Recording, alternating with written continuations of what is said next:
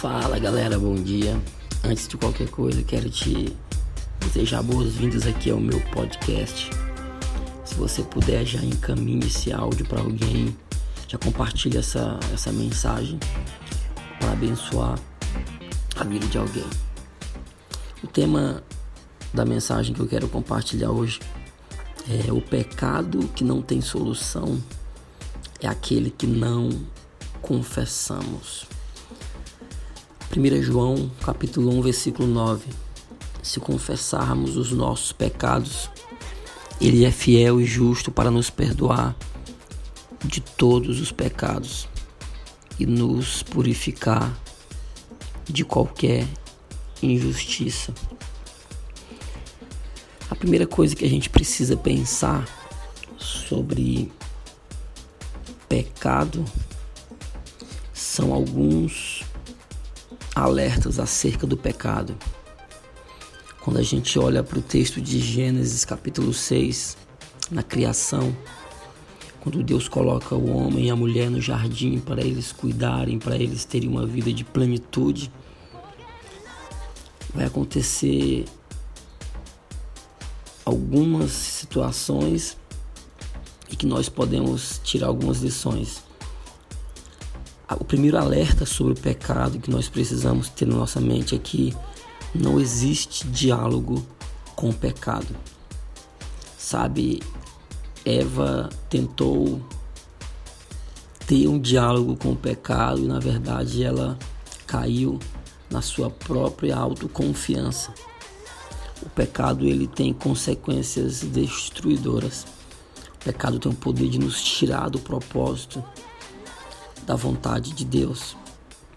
O segundo alerta sobre o pecado que nós precisamos saber é que ao longo dessa caminhada nós precisamos estar preparados para lidar com as propostas. Assim como foi com Eva, será conosco. Nós seremos tentados, seremos provados. E só uma forma de lidar com as propostas. Nós não podemos confiar que somos fortes o suficiente para lidar com o pecado, mas nós precisamos saber quem nós somos em Deus. E a partir da nossa identidade, nós não negociamos o nosso propósito por causa de nenhum pecado. O terceiro alerta que a gente precisa entender acerca do pecado é que jamais devemos trocar o propósito pela proposta. Rafa, mas qual que é o meu propósito de vida? Sabe, a Bíblia vai dizer em Efésios capítulo 1, verso 4, que Deus ele nos escolheu antes da fundação do mundo para que nós pudéssemos ser santos e irrepreensíveis diante da sua presença. Deus ele já tinha uma expectativa acerca das nossas vidas antes dele criar todas as coisas. E existe algo mais poderoso nisso tudo aqui. Deus vendo em nós o pecado, vendo que nós havíamos caído, vendo que nós havíamos nos corrompido, ele entregou Cristo para morrer por nós. Olha só o que, que diz o texto de 1 Coríntios, capítulo 15. 1 Coríntios capítulo 15, versículo 3 e 4. Diz assim a palavra de Deus para o nosso coração. Porque eu vos entreguei primeiramente o que também recebi, que Cristo morreu por nossos pecados, de acordo com as Escrituras, que foi sepultado e que ele ressuscitou ao terceiro dia. Glória a Deus. A Bíblia está nos dizendo que ele morreu por nós. Sabe, ele morreu para, primeiramente, pagar os nossos pecados ele morreu pelas nossas iniquidades. Romanos 4:25 vai dizer que ele morreu para nos justificar. Olha só o que diz o texto: o qual foi entregue por nossas ofensas e ressuscitou para nossa justificação. Quando Jesus morre por nós, ele não só nos dá uma nova vida, ele não só nos purifica do pecado, ele nos dá uma vida em abundância. O seu amor nos purificou. 1 João, capítulo 1, versículo 7, vai dizer para a gente algo muito interessante. 1 João 1, 7 vai dizer o seguinte: Mas se andarmos na luz, assim como Ele está na luz, temos comunhão uns com os outros, e o sangue de Jesus Cristo, seu Filho, nos purifica de todo pecado. Sabe, nós precisamos entender que o pecado não é mais forte do que o sacrifício de Cristo na cruz.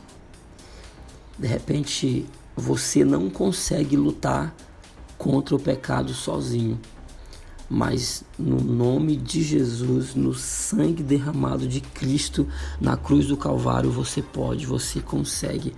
O sacrifício de Jesus foi para que tivéssemos acesso à salvação. Mas, Rafa, a grande pergunta é a seguinte: que nós devemos nos fazer. O que acontece uma vez que se eu sei que o pecado que não tem solução é aquele que não confessamos, mas o que acontece se eu não confessar os meus pecados? Interessante. Salmos 32 versículos 3 a 5 vai nos dar essa resposta. O que acontece se não confessarmos os nossos pecados? Quando eu mantive o silêncio, meus ossos envelheceram por meio do meu bramido por todo o dia. Pois dia e noite tua mão foi pesada sobre mim, meu, meu ovário é transformado em seca de verão. Eu reconheço o meu pecado diante de ti e a minha iniquidade eu não escondi. Eu disse: Confessarei ao Senhor as minhas transgressões, e tu perdoastes a iniquidade do meu pecado. Essa é a vida de alguém que não confessa o seu pecado. Alguém que não confessa o seu pecado, como o salmista está dizendo, que quando ele manteve o pecado em silêncio, os ossos dele envelheceram porque o pecado ocultado, o pecado escondido, o pecado que não é confessado, ele adoece a alma. Ele nos distancia de Deus, ele nos distancia do propósito e vai gerando um sentimento de distanciamento de Deus. Agora, afinal de contas, qual é a solução para que nós possamos nos libertar de toda culpa, de toda condenação do pecado. Eu quero compartilhar com você quatro passos. O primeiro passo para que nós possamos nos libertar da culpa e da condenação de qualquer pecado é confessar os nossos pecados. O texto que nós começamos esse essa essa palavra de 1 João capítulo 1 versículo 9 nos dá o passo a passo. Se nós confessarmos, Ele é fiel, Ele é justo para nos perdoar todos os pecados e ainda nos purificar de toda injustiça. Porque uma vez que Cristo morreu para pagar os nossos pecados, só há uma forma de nós sermos justificados é no sangue de Cristo Jesus na cruz. Isso nós só podemos reconhecer isso quando nós confessamos. O segundo passo, nós precisamos nos arrepender dos pecados. É um passo importante.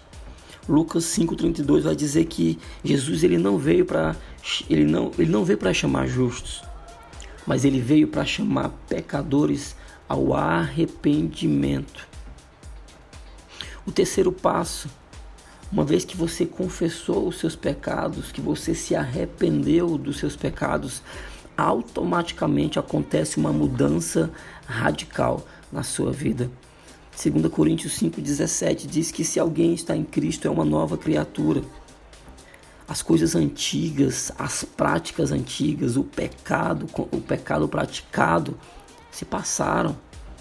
Eis que surgiram novas coisas quando você tem a capacidade de confessar o seu pior pecado, confessar o pecado que você talvez tenha te afligido por muito tempo, e você se arrepende, você começa a experimentar de uma mudança de vida radical, porque Cristo é mudança de vida. Cristo é nova vida, Cristo é vida em abundância. E o quarto passo para que nós possamos nos libertar de toda culpa, de toda condenação do pecado, é viver a vontade de Deus. Olha só o que diz a palavra: nem todo aquele que diz Senhor, Senhor entrará no reino dos céus, mas apenas, apenas aquele que faz a vontade de meu Pai que está nos céus. Nós precisamos entender que o pecado que não tem solução é aquele que não confessamos, é aquele o qual nós não conseguimos nos arrepender, porque caso contrário nós nunca vamos experimentar de uma mudança de vida, nós nunca vamos experimentar do novo de Deus. E provavelmente, se não confessarmos os nossos pecados, não vamos viver a vontade de Deus. O maior intuito do inimigo das nossas almas é nos aprisionar no pecado, para que não possamos reconhecer Cristo, para que não possamos viver a vontade de Deus, mas que através dessa mensagem você possa confessar todo o pecado reprimido que há na sua vida, todo o pecado que tem afastado você do propósito de Deus para sua vida e que você possa experimentar nesse ano de 2020 uma mudança radical na sua vida, que você possa experimentar o novo de Deus na sua vida e viver a vontade de Deus para sua vida. Se você foi abençoado através dessa mensagem, eu queria pedir que você compartilhasse o link dessa mensagem, enviasse aí no WhatsApp de alguém, envia nos grupos, compartilha essa palavra de Deus para abençoar o máximo de pessoas possível. Que Deus te abençoe em nome de Jesus.